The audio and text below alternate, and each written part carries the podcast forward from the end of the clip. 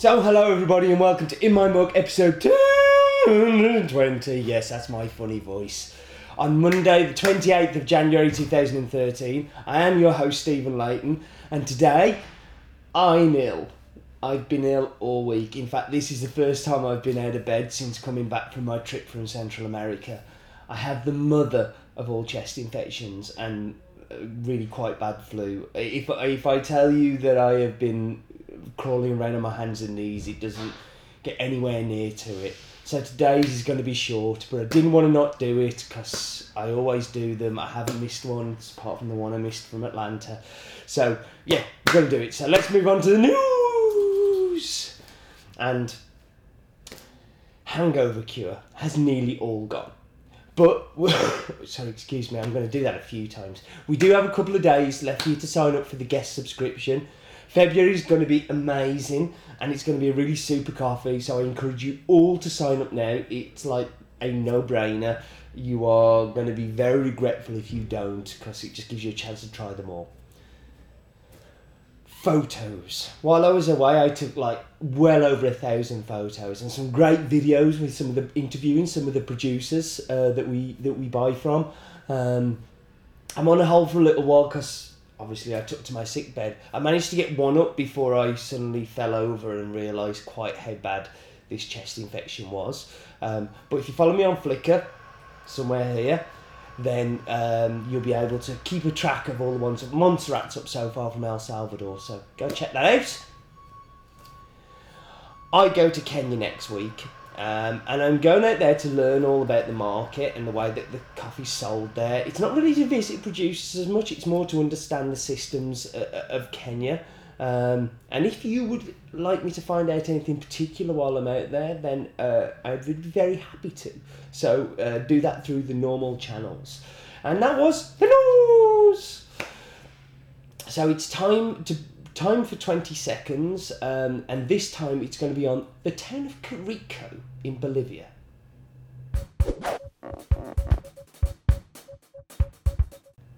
So, let's get on and do this. Are we ready? And the town of Carico is only 35 miles as the crows flies from the capital of La Paz, but is a whole 4,500 metres lower in altitude used to only be accessible by the Death Road until the new Yungas Road opened in 2008, with the Death Road becoming a biking and tourist attraction. With a population of around about 25,000, it's very small, um, and that was 20 seconds on. That, that road that you death road that I was talking about in there. You, you like it's. I've been down it on a bike, um, but it used to be the main gateway into the Yungas region from from La Paz. Uh, unbelievable road, uh, and you can get north and south from there. It gives you two roads where it splits off. Really, really, really beautiful place.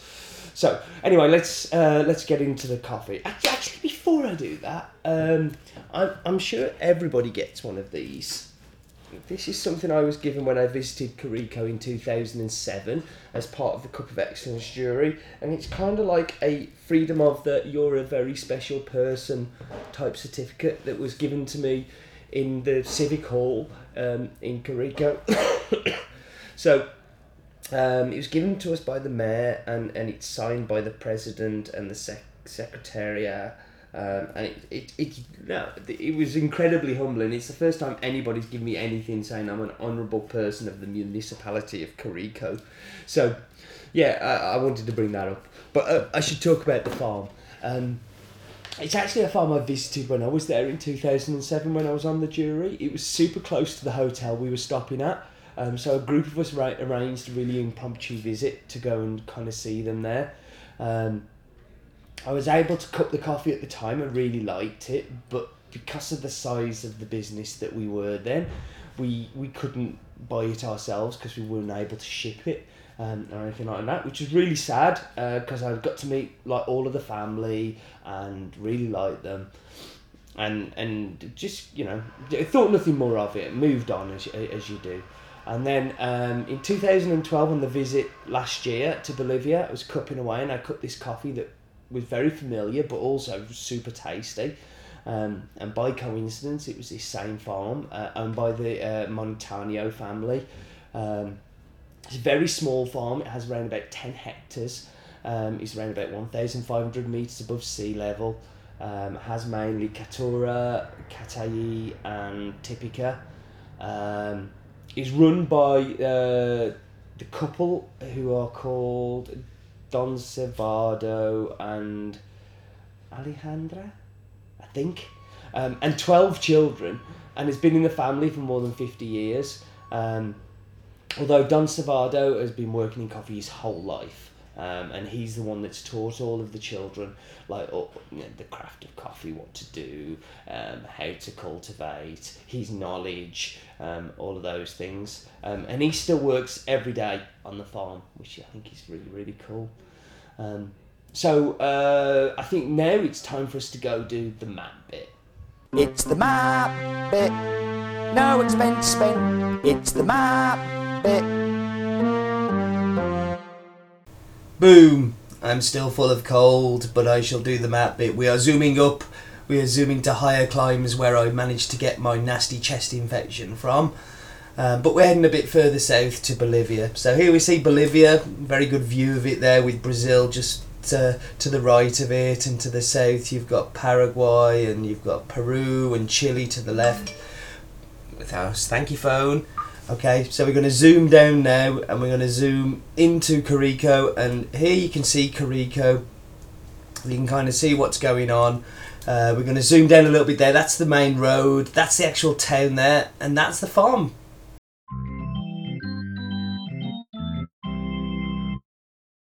I wonder if Roland's got a chest infection this week as well. Let's see. Roland's Daft Fact of the Week. Not so much coffee this week, but the death road from La Paz to Carico that Stephen's ridden down on a bicycle is now a tourist attraction. But since 1998, at least 18 cyclists have lost their lives on there. Bet you'll be more careful next time, Stephen. Roland's Daft Fact of the Week. Do you know what, Roland? Next time I think I will be more careful. Um, it is it's a beautiful, beautiful bike ride down there, but you don't realise quite how dangerous it really is. Um, Wheel of Death this week is taking a break. I don't need it to give me any more horribleness, to be honest. Um, I've the thought of getting the whiskey, um, the Irish coffee one made me feel really bad. So let's wipe you on pause. Um, let me go and get the coffee, and I'll be back in just a second.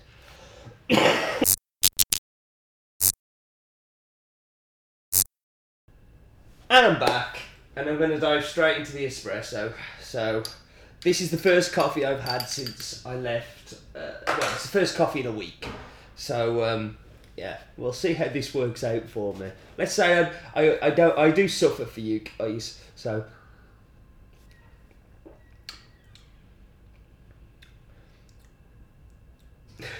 right, this is how I'm going to do this this week. We're going to go.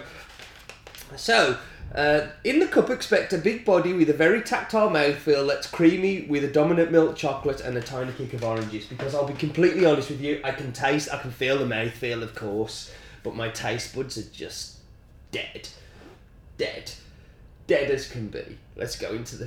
This is so. I feel really bad doing this. Sorry, but I can't. Yeah.